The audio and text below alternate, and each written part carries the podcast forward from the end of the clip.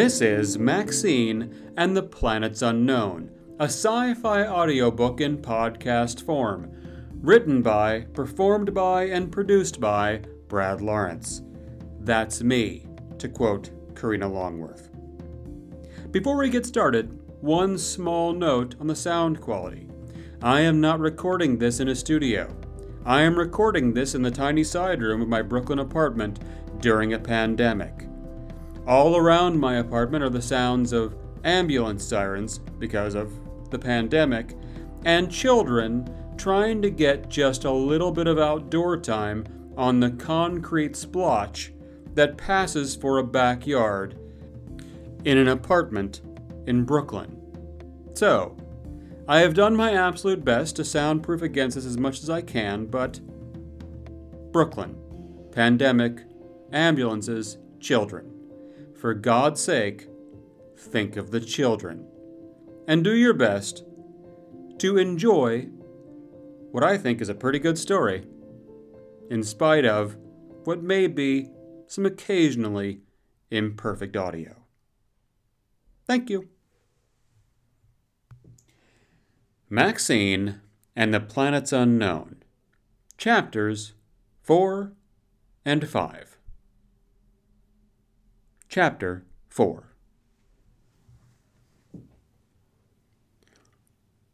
There are things in life that we all take for granted. One thing Maxine took for granted was the notion of people sized pathways. Having grown up in an environment that had been meticulously planned for human habitation, her entire life was led in corridors that were exactly wide enough for three average sized people to pass through with exactly 10 centimeters to spare on either side.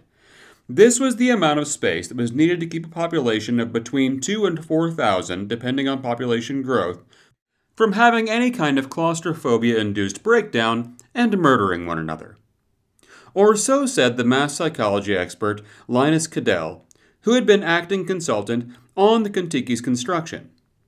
Maxine had no notion of her home being constructed to maintain her psychological stability. It was just home. She lived there and she lived with people, and people had to go places, generally without constantly bumping into one another.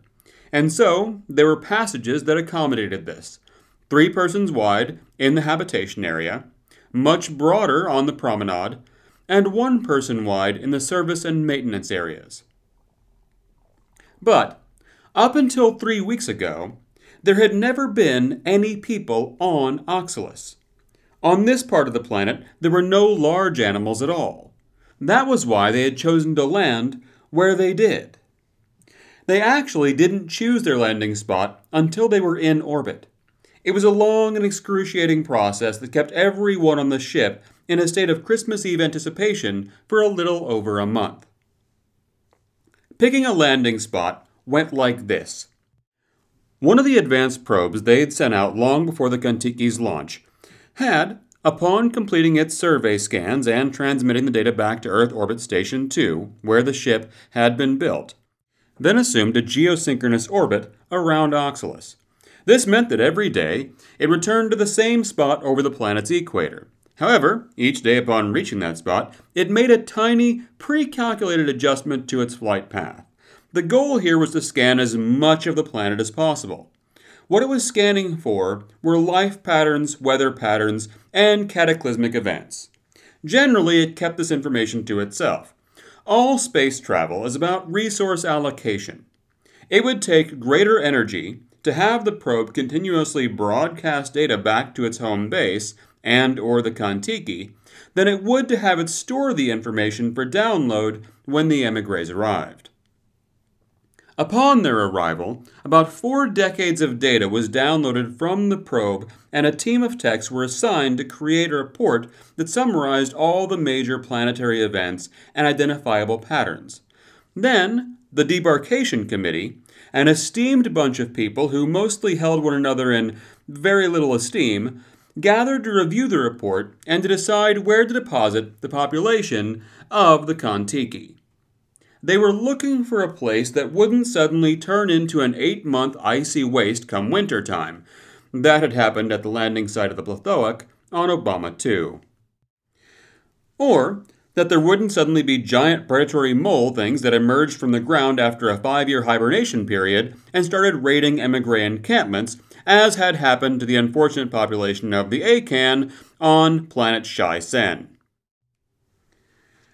There was one colony that had put down on a nice grassy patch of planet surface, only to discover that the grass itself was migratory and omnivorous.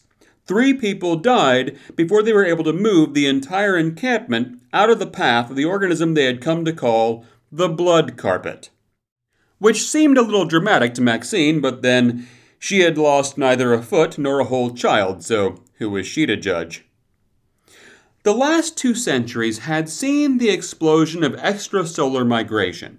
The combination of perfecting near light travel, the stability of artificial atmospheres, and most vitally, humanity's ability to identify and track habitable planets led to a mass exodus. For centuries, we had thought Earth was alone in the universe, or one of very, very few. Turned out, there were vastly more habitable worlds out there than we had ever dared to imagine. And once we had gotten to a few, once getting out and starting over, had proved to be a not fatal possibility. The people of Sol had flung themselves into the galaxy with near ecstatic abandon. Then, a few eggs got broken in the process of making this planetary colonization omelet, and people started rethinking the whole thing. More to the point, they started wanting their money back. Suddenly, it seemed like a better idea to stay right where they were and use those credits to spruce up the place. The three bigs, as the three major corporations who had come to dominate the immigration industry had come to be known, had gotten together to come up with a series of protocols and regulatory schemes that had been designed to do three things. First, restore consumer confidence in the whole messy business. Second, cut off any ideas either Earth or Mars governments might get about imposing regulations on the industry by beating them to it. And third, create an expensive series of hoops that any startup immigration companies would have to jump through, and thus making it much, much harder to actually start up and challenge the market supremacy of the three bigs. All three goals had been accomplished. Slowly but surely, people started wanting to light out for the great unknown once again. Earth and Mars were placated before they even realized they needed to be placated, and with the exception of a few wildcatter outfits, transporting people out into the galaxy had remained a three part monopoly. The company that Maxine owed her current emigre status to was New Horizons Incorporated, NHI to its cargo. Her great grandparents had signed their lives away to board the Kontiki to go on a trip they knew they would never see the end of, so that their children or their children's children could have exciting new lives. Those children had had those children's children, who eventually met one another, married, and had Maxine. Then the entire lot had died in one of the most catastrophic accidents to ever happen on a generation ship in transit.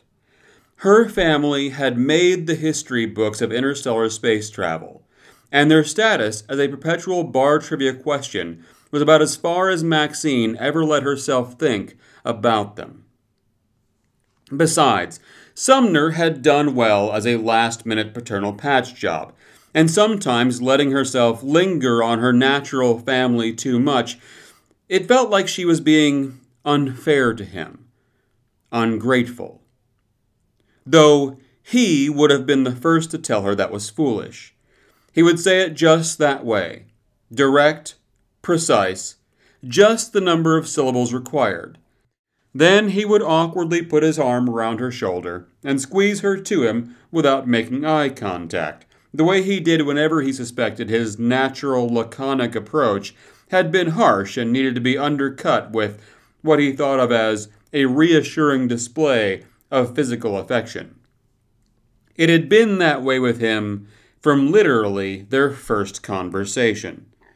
It had taken place in a makeshift clinic in a supply hangar near the hydroponic cell where where the accident had happened. Everyone had been talking like she wasn't there, like she couldn't understand words. She was nine years old, which was old enough to understand almost everything the adults around her were saying, and to get a gist of what she didn't understand from context clues. A military woman had said, What'll they do with her? Maxine was the her. She was talking to a medical guy, not the doctor, not Dr. Sandoval, who did Maxine's checkups and smiled at her and rubbed her back and told her she was doing a great job whenever she took a shot or endured some other uncomfortable prodding. Like the time she didn't poop for two weeks, and her mom brought her in and stood in the corner of the exam room, trying to hide how worried she was, while Dr. Sandoval did the most embarrassing things and asked the most embarrassing questions. But she didn't feel embarrassed with Dr. Sandoval. Maxine could still remember her mom's face going from pinched concern to cautious relief as the doctor assured her that it was just something that happened to kids sometimes. Then she turned to Maxine and spoke directly to her, saying, I'm going to give you some giant chalky pills that are going to be gross and taste horrible, but they're going to fix you up, okay? And then you're going to feel a whole lot better. How's that for a fair trade? Can you deal with it? It made Maxine feel big when Dr. Sandoval talked directly to her. Now, she felt tiny and invisible as the medical guy looked at the military woman after only briefly wincing in Maxine's direction and said, Jesus, I don't know. I don't even know if there's a protocol for this kind of thing. That was when Maxine noticed the tall man behind them. He'd been facing the other direction up until that moment, just part of the background noise of people running around, coming in from elsewhere, presumably the site of the accident, and saying things and going back out. Now he turned toward them and squinted, his mouth a flat, serious line in a rigid face. He left what he was doing and walked up to them, in the process, leaving a young woman with a pad stranded in mid sentence. You need to take this conversation out into the hall. The medical guy looked instantly cowed. The military woman seemed to want to object, but when she looked at the man, he was no longer looking at her. He was looking at Maxine. The military woman followed his gaze, made eye contact with Maxine, turned bright red, and then followed the medical guy out of the room. The man walked over and sat down next to Maxine. Do you know who I am, Maxine? Maxine did. You're the sheriff. Sumner nodded. That's my job. My name is Sumner Gray. He sat with her for a long, silent moment. Maxine stared at the floor.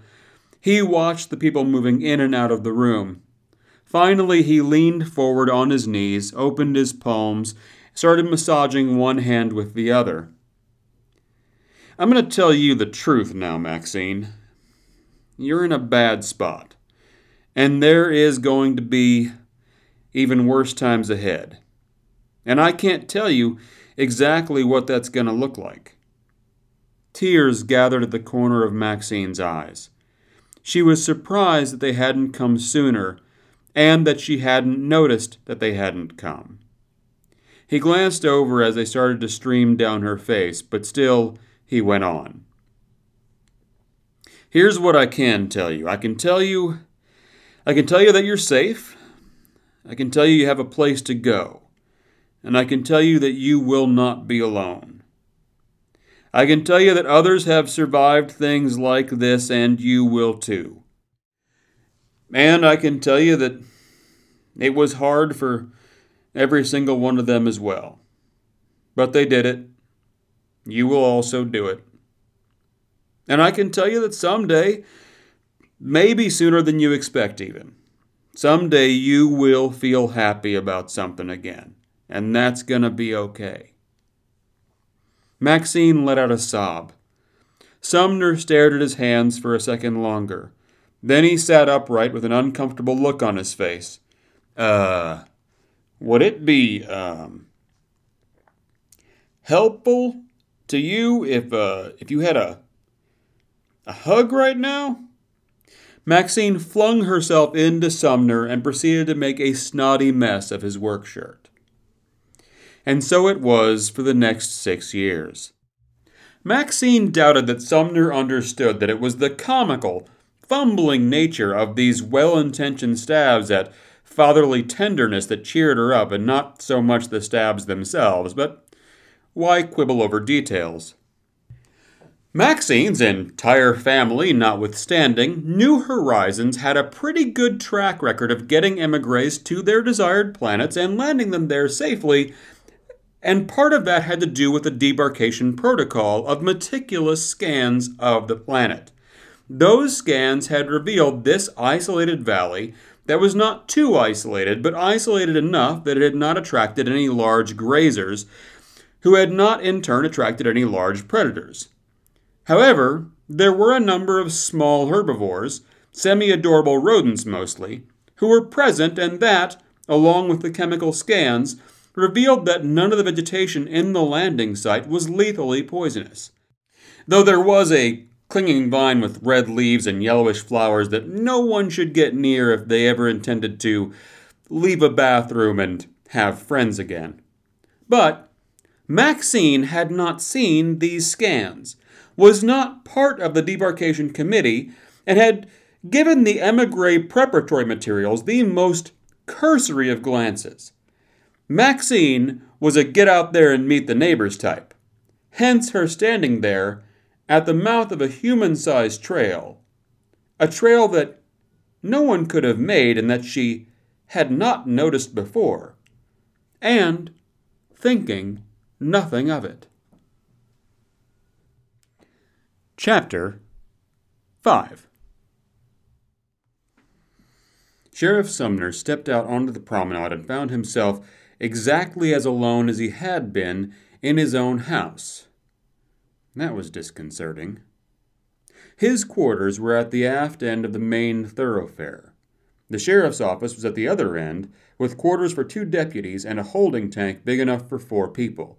If more than that got in trouble, Sumner had the option to use his security override to seal them in their homes. He'd had to use that once. About a quarter of the way down the promenade, and on the starboard side was the fire and emergency station, which also had a medical bay and rooms for four full time responders. Med Bay proper was about the same distance from the fore of the ship and positioned on the port side of the street. It also had some basic fire and emergency equipment and quarters for a doctor and a nurse. The sheriff's quarters and office also had emergency equipment and first aid supplies. Basically, no matter where you were on the ship, help was never very far away, and more important, help was never very far away from any part of the ship. The key to living in a confined space with thousands of people was the ability to localize and contain panic and or anger. Those two emotions had a way of spreading from one person to the next and not stopping until all the fuel of pent up feeling that anyone might be suppressing was spent. It didn't matter if the panic and or anger was justified. People not directly involved would be creating their own panic and or anger in response. So, in times when people were worked up and working themselves up even higher, each sheriff needed a method for getting people back to ground. Sumner had perfected the technique of giving people a raw iron look, right in the eyes, and saying in a stern, hard tone, Lower your voice. It worked. Even when they said, You can't talk to me that way, or you can't tell me what to do, they did so in a chastised whisper. All of this was especially true with a population like the one on the Contiki, who were particularly social. The promenade, the side streets, the catwalks, and the squares were always teeming with people. They would flow in and out of little clusters where they would talk and gossip and tell stories. They greeted one another with smiles, and often as not, they walked away laughing. The Contiki was a community that liked each other. It was a happy, if occasionally cantankerous little town. This was not a guarantee when it came to emigre city ships. The emigre community boards were rife with stories where shortly after launch the entire population of a sealed ship starting on a multiple century voyage spontaneously divided itself into resentful factions that had to be kept in check for the entire journey. But not here. This was a good place with good people, and they all knew it. So, where in the hell were they? As he hoofed it down the promenade, Sumner found himself totally alone. The windows in the residential units that formed the blocks of the city streets were lit up, some of them anyway, and if he lingered, he might see the occasional bit of movement in one.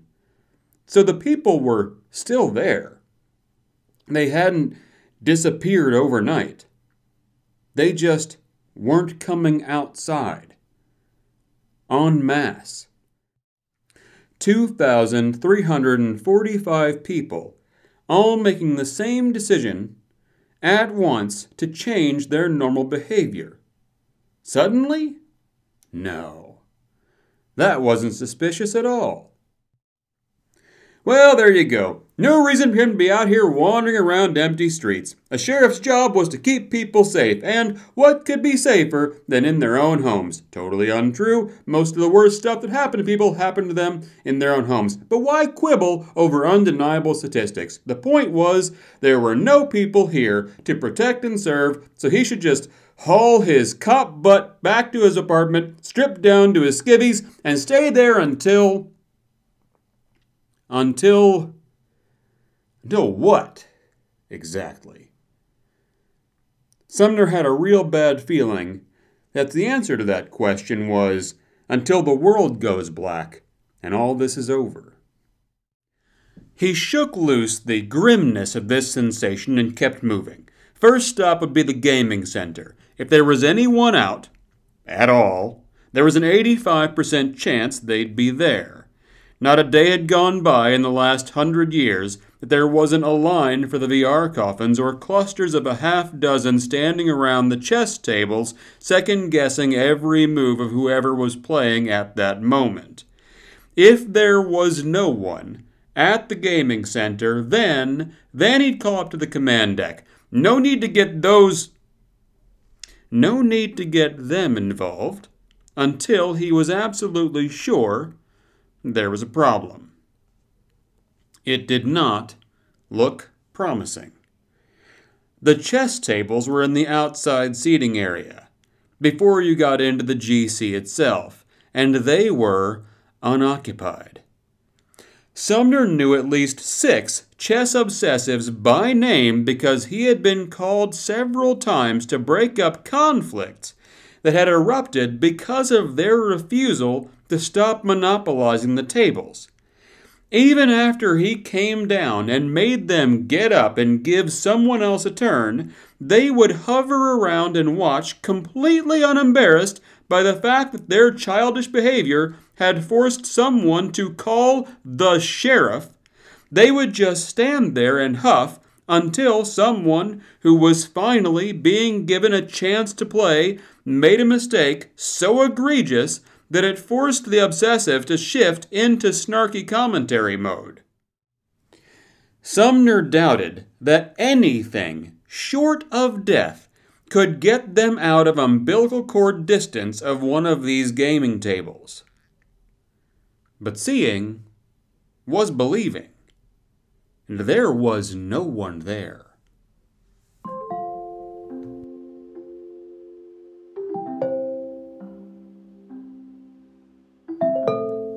This has been Maxine and the Planets Unknown by Brad Lawrence. Intro music Bumbling by Pictures of the Floating World. Outro music Children by the Creek by Chad Crouch. Thank you for listening.